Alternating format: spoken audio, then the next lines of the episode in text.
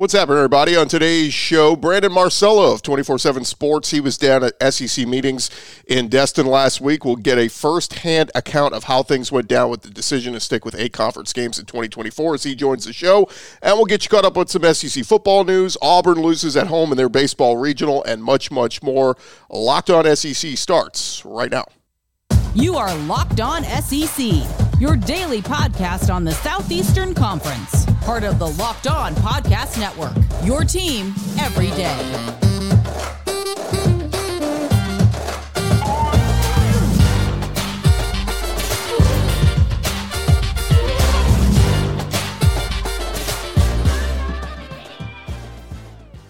And what is happening, everybody? Welcome into Locked On SEC. It's great to have you guys along. This episode is brought to you by FanDuel Sportsbook, official sportsbook of Locked On. Make every moment more. Visit fanduel.com slash locked on today to get started. I'm Chris Gordy. Thanks for making us your first listen every day. Of course, we're free and available wherever you get your podcasts on YouTube, part of the Locked On Podcast Network, your team every day. All right, without further ado, let's jump into it. A guy that our SEC listeners are certainly familiar with. He's covered Auburn, Mississippi State, Arkansas, now national uh, college football reporter at 24 7 Sports. He is Brandon Marcello, and he joins us now. Brandon, thanks for the time, man. Welcome in. Yeah, thanks for having me, Chris. Appreciate it. That was probably the fastest I've ever gotten through my early spiel in the podcast, but I didn't want you waiting too long here. So uh, appreciate you taking some time. Let, us just start here, man. You were down there last week in Destin for the SEC meetings. You spoke with Commissioner Greg Sankey. You talked with the SEC coaches firsthand. Um, I know what, what the big headline was, but what was your biggest takeaway from everything last week? Well, the the SEC uh, is powerless against a lot of things they wish they had power over, and I'm speaking specifically about NIL, NIL legislation, state by state laws, the federal government teasing about getting involved and then not getting involved. There being six or seven different types of bills and never get out of committees, and the need for them, at least in their eyes, to have some type of national legislation because they feel like the genie's been let out of the bottle these last two to three years, and um, they don't have any voting power over that themselves. And yet that was the conversation piece there throughout meetings. And there was nothing to vote on because they have no way of changing anything. Um, and all of that ties into what we see with with the transfer portal, of course, which they have some control over. And they made a vote themselves to follow the NCAA transfer portal window. So really the only big change there is the SEC previously – stop the transfers from happening inside the conference for football starting on February 1st. Well, now they just follow the NCAA guidelines like every other conference, which we kind of all knew was going to come anyway, because why complicate things even further than everything seems to be? But yeah, just a lot of coaches and administrators really just fed up and tired of dealing with, with the way the system is running right now. But in the end, I, this all goes back to just simply put, in 2020, I think a lot of us were sitting indoors and had a lot of time on our hands and felt, well, now's the time to make changes and do things. And uh, coaches, administrators, they loosened up the reins quite a bit, and the horse ran away. And they're trying to catch up to it on foot, and they're just not going to. It, it's done for. And the idea of trying to corral a runaway wild horse right now is, uh, I think, next to impossible considering the political climate and, for that matter, just how much you would need to go right, quote unquote, in your corner to even start to make any headway if you're the SEC or, for that matter, any conference. I, I, do have a couple questions on that front, but we'll circle back to that in just a bit. Uh, but l- let's start on the big one that, that made all the national headlines a week ago. Eight game schedule versus nine game schedule. It had been sounding like for months we were trending towards a, a nine game schedule with Texas and Oklahoma coming into the conference. Uh, to me, it sounds like the two biggest factors, Brandon, were one, a bunch of teams were just kind of afraid to go to nine games. I mean, some teams were looking at a tough non-conference game they had, or you know, if you're Kentucky, you're, you're playing Louisville. We don't want to go to nine games, you know, uh, in the conference too. It, it, sounded like that was a factor, and then of course the other part, the SEC. It, Greg Sankey can say it wasn't about the money all he wants. We get it. The money is an issue. When you sign this deal with Disney, you go from eight to nine games. You want more money if we're going to play a whole nother week of conference games, but to me, that sounded like those were the two biggest factors. In your mind, which one kind of weighed more heavily in the decision to vote to stay at eight for a year? The money. Eh, it was the money. I mean, And you know, Sankey can say what he wants, and and everything he says comes off very well because he's a very well trained lawyer. And but the, the fact of the matter is, a lot of these administrators, every every one of you talk them talked, they have different viewpoints and different ways to explain themselves for all of this. But in the end, the deep rooted issue in talking to them was money.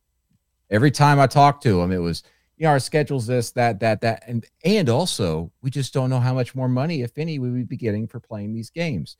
And we have these contracts already set up with our non-conference games, and we'll have to cancel one for the next two or three years. So again, it's it's money. That's the root of everything. I, I I, think that if ESPN came forward and said, "Hey, listen, maybe we're not necessarily required to do this, but we're willing to pay you an average of like five, six million dollars additional to every school," Um, I think that they would have ended up just swallowing the bitter pill, and by that I mean Kentucky and Vanderbilt, et cetera, and saying, "Okay, we'll do a nine-game schedule.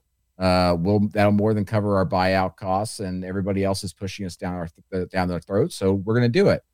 Uh, it's inevitable that they're going to probably go to nine games, unless something is just abs- astronomically uh, changes in the college landscape, whether it's the college football playoff, just straight up saying or finding some metrics to say, "Hey." we're going a 12 team playoff, but if you play nine games in the super conference right now in the SEC or Big Ten, it's actually going to hurt you. But I don't see that happening. They're just delaying the inevitable and waiting for the markets to kind of reset themselves. Because as you know, uh, the finances for streaming networks and media networks is, is just absolutely hemorrhaging money right now. They do not want to spend a lot of money. And you're seeing that with the Pac 12 network. Uh, excuse me, Pac-12 network's been bleeding money since the moment they launched it. The Pac-12 trying to find a new television deal that's been dragging its feet forever. So um, the SEC will eventually, I think, go to nine games, and um, you know, uh, you know, credit to Kentucky and others for raising such a stink about it last summer because that put the brake, tap the brakes just enough for all this to kind of transpire, for the markets to kind of go south and ESPN to say, "Hey, hold on, we're not ready to talk about more money right now." Yeah, and and your uh, your your mention of Sankey talking like a lawyer. I love the line. We just didn't add another game during a period of transition. That is just so like that quote, man, just mind blowing on, on how you could spin this thing. But uh, one last thing on this before we roll to something else. There are some monster non conference matchups already scheduled in 2024 for about half the league, if not more. Do you think that factored in at all? I mean, Texas has to go up to Michigan. LSU's playing USC. Bama's going to Wisconsin. Like, there are some big games. I think some coaches maybe looked at it and said, do we really want to do that and play nine conference games? Yeah, potentially, but I also think that a lot of them don't realize that now they're just slowly taking the band aid off instead of ripping it off because they have big games just like that set up in 26, 27, 28 in the future. I mean, Alabama in 24 starts playing two Power Five non conference games every year for a decade. They're not doing that right now. And they're just waiting and pushing the ball down the road because at some point they're going to be doing it anyway. Um, same goes for a lot of teams. I mean, Florida was a big proponent and has been a big proponent for nine games, and they won it. And yet they have a monster load of schedule of big time games between now all the way through, I think, like 2037, including there was one year they had four non-conference Power Five opponents scheduled at one point. One of them was Texas, and now Texas is a conference mate. So you're looking at three Power Five conference games in addition to the nine potentially with the SEC, a potential all Power Five schedule, and yet Florida's sitting there going, "Let's play nine. Let's go ahead and do it." So it's inevitable. That I think that shows you right then and there because Florida could take the easy way out. In fact, I would argue they should. And look at Mizzou. They should want to take the easy way out because out of all the teams out there in the SEC, they have the most amount of non conference games scheduled out. They would have to cancel eight games by my count if they were to go to nine games in the SEC starting in 2024, which obviously they're not. And yet Mizzou wants to go to nine games. And Mizzou, obviously, their football program has been struggling here the last five, six years. So um, it's interesting listening to the different viewpoints and the teams that maybe you wouldn't think would be in favor of it are in favor of nine games. Again i think it's money. It's all money. That's that's what's that's what's making these decisions right now All right, Brandon, hang tight one second. We'll get to more with you in just a second. But first, we want to remind our listeners that uh, this episode is presented to you by friends over at FanDuel. You can make a fast break to FanDuel during the NBA playoffs. Right now, new customers can get a no sweat first bet up to $1,000. That's $1,000 back in bonus bets if your first bet doesn't win. Again, great promotions going on every day at FanDuel. It's a safe and secure and easy to use app. You can get paid instantly, and there's no better place to bet on all the playoff action than America's number one sportsbook. Visit Visit fanduel.com slash locked on and get a no sweat first bet up to $1,000. That's fanduel.com slash locked on. Fanduel, the official sports betting partner of the NBA. March Madness is right around the corner. If you want to win your office pool, you need to stay caught up with all the college basketball action with the Locked On College Basketball Podcast. Every Monday, Andy Patton and Isaac Shade recap the biggest stories in college basketball, keep you up to date on the NCAA tournament bubble, and get you ready for the upcoming week of games. From the Big East to the Mountain West and everywhere in between, Andy and Isaac have college hoops covered on the Locked On College Basketball Podcast. Available on YouTube and wherever you get podcasts. Part of the Locked On Podcast Network. Your team every day. And we continue our conversation. Welcome back in, our buddy uh, Brandon Marcello from 24 7 Sports. And uh, Brandon, um, one of the articles I saw you wrote last week that caught a lot of headlines, caught, caught my eye. Uh, let's talk about the new policy that was adopted for fans storming the field in, in the SEC.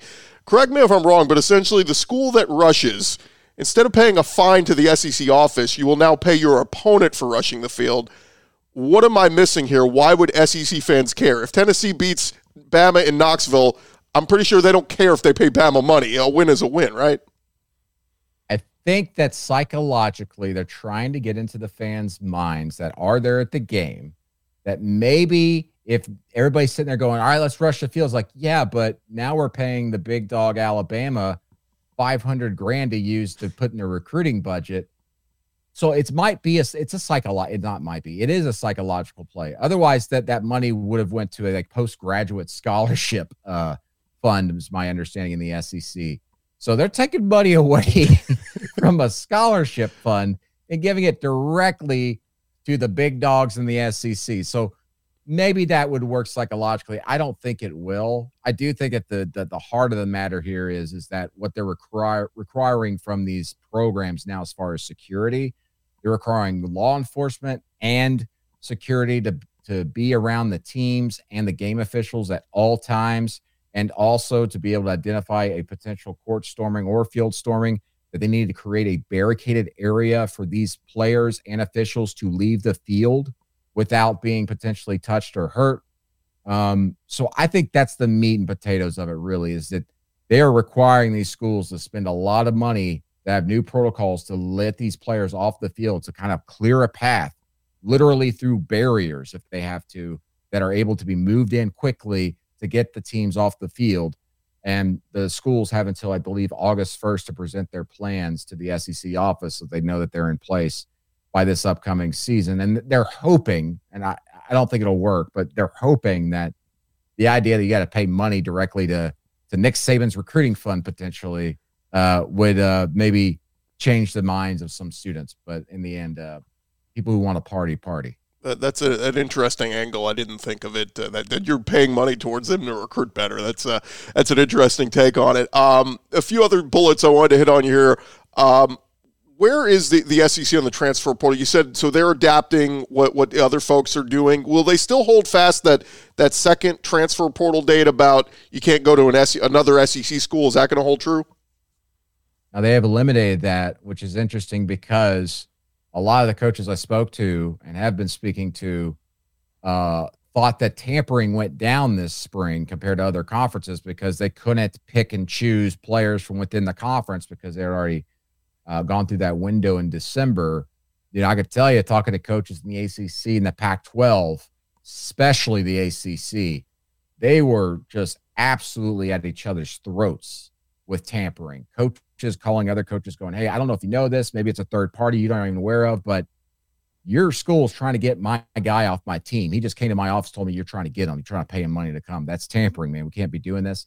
And the coaches would have no idea. And the other coach guy, I go, well, how do you know they're telling the truth? And they're like, you know, I don't know, but I believe him when he told me because I know that I've got people around my program, these NIL collectives, individual boosters, doing things that my players tell me after the fact. And I'm like, what are you doing? You're not telling me any of this. So I can imagine what's happening when people are trying to get players from other programs. So um yeah, it's it's fascinating what uh this all looks like, but I think in the end it's just you know ramps things up even further potentially for tampering in the SEC, especially within the conference because a lot of coaches, I mean, life's hell for them right now. They tell me that all the time. But at the very least, that February 1st deadline, it it wasn't as much as SEC versus SEC coaches at each other's throats every day on the phone. Yeah, it's funny. I, I talked with somebody last week who said, "What do I care if the the guy who makes eight million a year says, oh, it's hell right now?" Okay, yeah, good. You're making eight million, but learn to deal with it. Uh, one other thought on the tampering side. Um, one of the things we heard was maybe Greg Sankey saying maybe a collective where they get every state that has an SEC school on board. So we just have one giant blanket for NIL ruling. But my thing with that is like, yeah, good luck getting the state of Texas on board. Like, yeah, the Longhorns are in Texas, but that means you got to get Baylor, A and M, like every other school on board. This just seems impossible. Yeah, it is, and and I think Greg Sankey put some truth serum in him. He'll tell you that too. In fact, uh, having conversations with people around him. It's like, how would you even start to go about that? Because right now, the SEC and other conferences are going to Washington and putting on this united front to try and they're acting like lobbyists in a lot of way to get some federal legislation done. And that's much easier than going state by state as the SEC and lobbying state by state to somehow get the same laws put in place state by state. That ain't happening. It rarely happens when you have a lot of money behind it from the federal level when you're talking state by state stuff. But I, I that's just not going to happen. And you see Texas enacting laws, Arkansas enacting laws that are very similar. That there's even language in some of these states that like absolutely go against the SEC interfering. So you would have to not only convince legislators, but you would have to, if you're going to tweak the legislation that's out there, you have to somehow convince them that you're the ones to trust in all this uh, the SEC's best bet is to go on the federal level and do it that way. And if that doesn't work, they will start working state by state. But there's, I'm not a smart man, but there's no way you're going to do that. Not not in this political arena, and not with this different.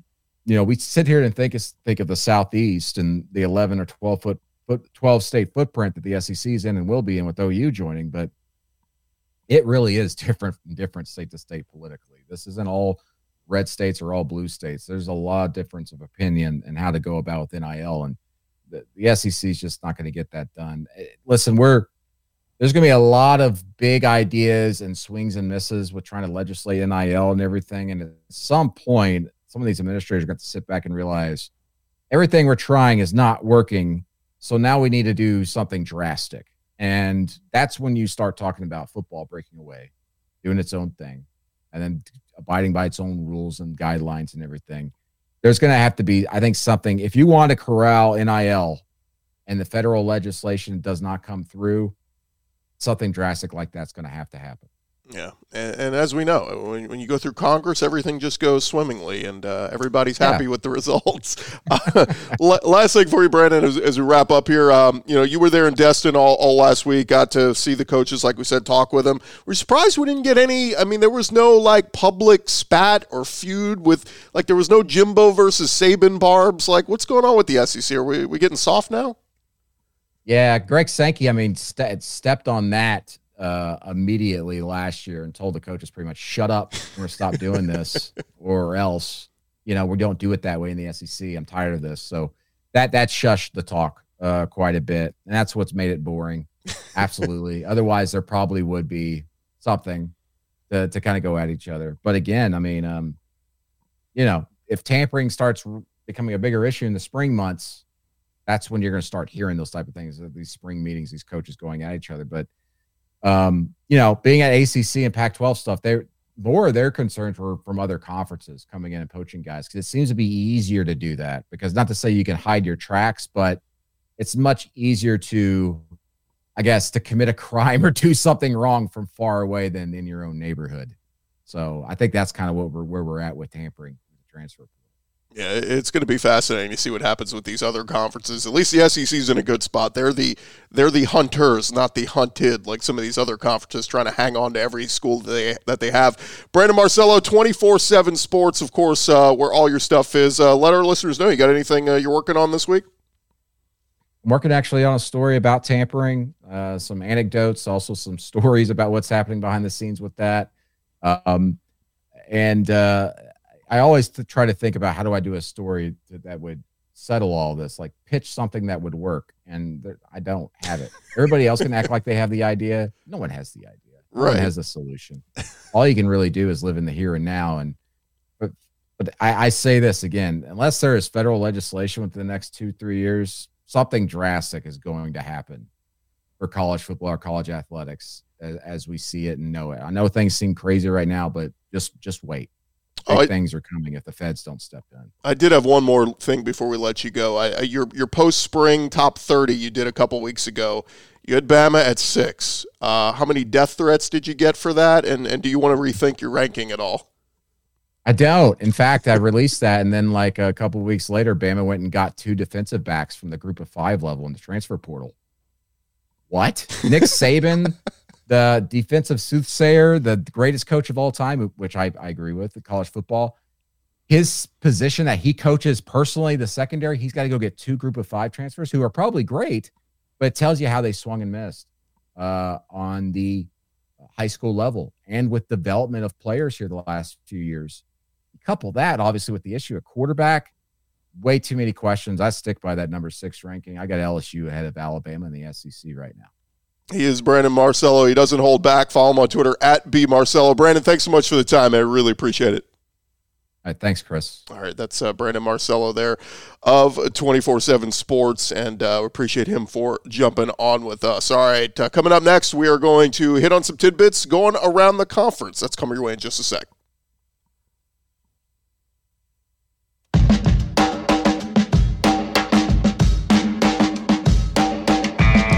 Right, roll along here, locked on SEC. And again, we thank Brandon Marcello for joining us there from from 24 7 Sports. We do have some other things we've got to touch on. Uh, look, we got baseball regionals and stuff going on this weekend, so let's do it. Let's jump into it. Let's go around the conference. Boots out to the right. Takes the handoff. Around the conference. And we start here. The Auburn Tigers saw their season come to an end with a 7 2 loss in uh, their elimination game against Southern Miss on Saturday. The number 13 seed goes down after having a 34 21 1 uh, regular season. Auburn had little time to rebound following Friday night's extra innings loss to Penn. Pitcher Tommy Vail got the start for the Tigers. He came into that game with with Auburn winning 14 of the last 16 games he had pitched, and unfortunately, he just could not get it done. Hosting regionals in back-to-back years for the first time ever, and just for the sixth time in school history, Auburn, look, they uh, appear to be in pretty good shape. Butch Thompson and his crew have done a good job, but I know a lot of Auburn folks were disappointed in how that happened. Feels like you host a regional at home, you should win it. But uh, that wasn't the case for them, and it wasn't the case for some other schools, as you saw over the weekend. Now, quick disclaimer at the time we're recording this show, there's still a ton of baseball regionals up in the air, so we can't get you completely caught up on all the baseball action uh, but we will on tomorrow's show. We can tell you this Tennessee, they won the Clemson Regional. They beat Charlotte last night. So the Vols have their third straight super regional berth. Congrats to Tony Vitello and his squad. Uh, South Carolina, they won their regional. They beat uh, Campbell. They are on to the supers. Uh, so congrats to them. Uh, Vanderbilt, they lose at home in their elimination game to Xavier. So Vanderbilt eliminated. Pretty crazy to see that. Uh, Florida, Jack Caglianone, he's now in sole possession of second place for most home runs in a season in SEC history with 31. Florida beat UConn in their elimination game, so Florida will now try to uh, stay alive here. Um, and other notes uh, Tennessee or, or, Kentucky, they held off West Virginia uh, and then took on Indiana last night. Um, they won that one, so they stay alive in their regional and LSU. They beat Oregon State. Now, they had weather issues all uh, weekend, so LSU will actually play their regional final today. So, of course, uh, we'll get you caught up to date with them and more of the other schools. Arkansas, uh, they had lost to uh, to TCU. Uh, last I checked, they were up on Santa Clara. So, anyway, just we'll get you caught up once all this stuff is finalized on tomorrow's show, and uh, we'll bring you a full SEC postseason baseball report. Now, uh, one of the schools that is not playing postseason, Missouri, they found their new baseball coach, according to D1 Baseball. Memphis coach Kerrick Jackson will be heading to Missouri as their new head coach. Uh, Jackson served as a Mizzou assistant from 2011 to 2015. He was the head coach at Southern from 2018 to 2020. And in his lone assistant se- season at Memphis, the Tigers went 29 and 28. Now, the interesting thing about Kerrick Jackson, he'll be the first black baseball head coach in SEC history. Uh, he was one of four uh, black head coaches who started this past season as head coaches at non HBU schools at the top level of college baseball. So he's a guy who's very well respected. Uh, ran the MLB Draft League years ago, like we said, coached at Southern. Uh, the Jaguars made the NCAA tournament in 2019 under his watch. He's also served as a baseball scout for the Washington Nationals. So excited for Kerrick Jackson. Excited to welcome to him to the conference, and uh, we'll see what Missouri baseball can do here over these next couple of seasons. In football news, Zakhari Franklin is coming to the SEC. Former UTSA wide receiver. He is committed to play for Ole Miss. He comes to Oxford after playing in 46 games over four years at UTSA. He was named first team All Conference USA in 2021.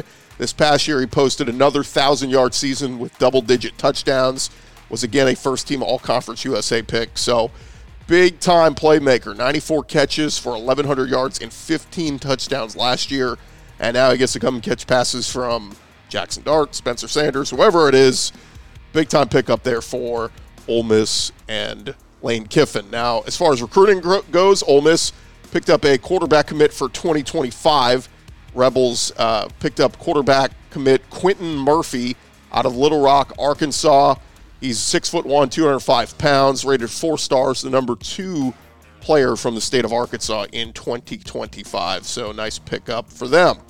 Uh, in Florida football news, Netflix announced they are going to release a documentary on the 2006 to 2009 Florida Gators under former head coach Urban Meyer.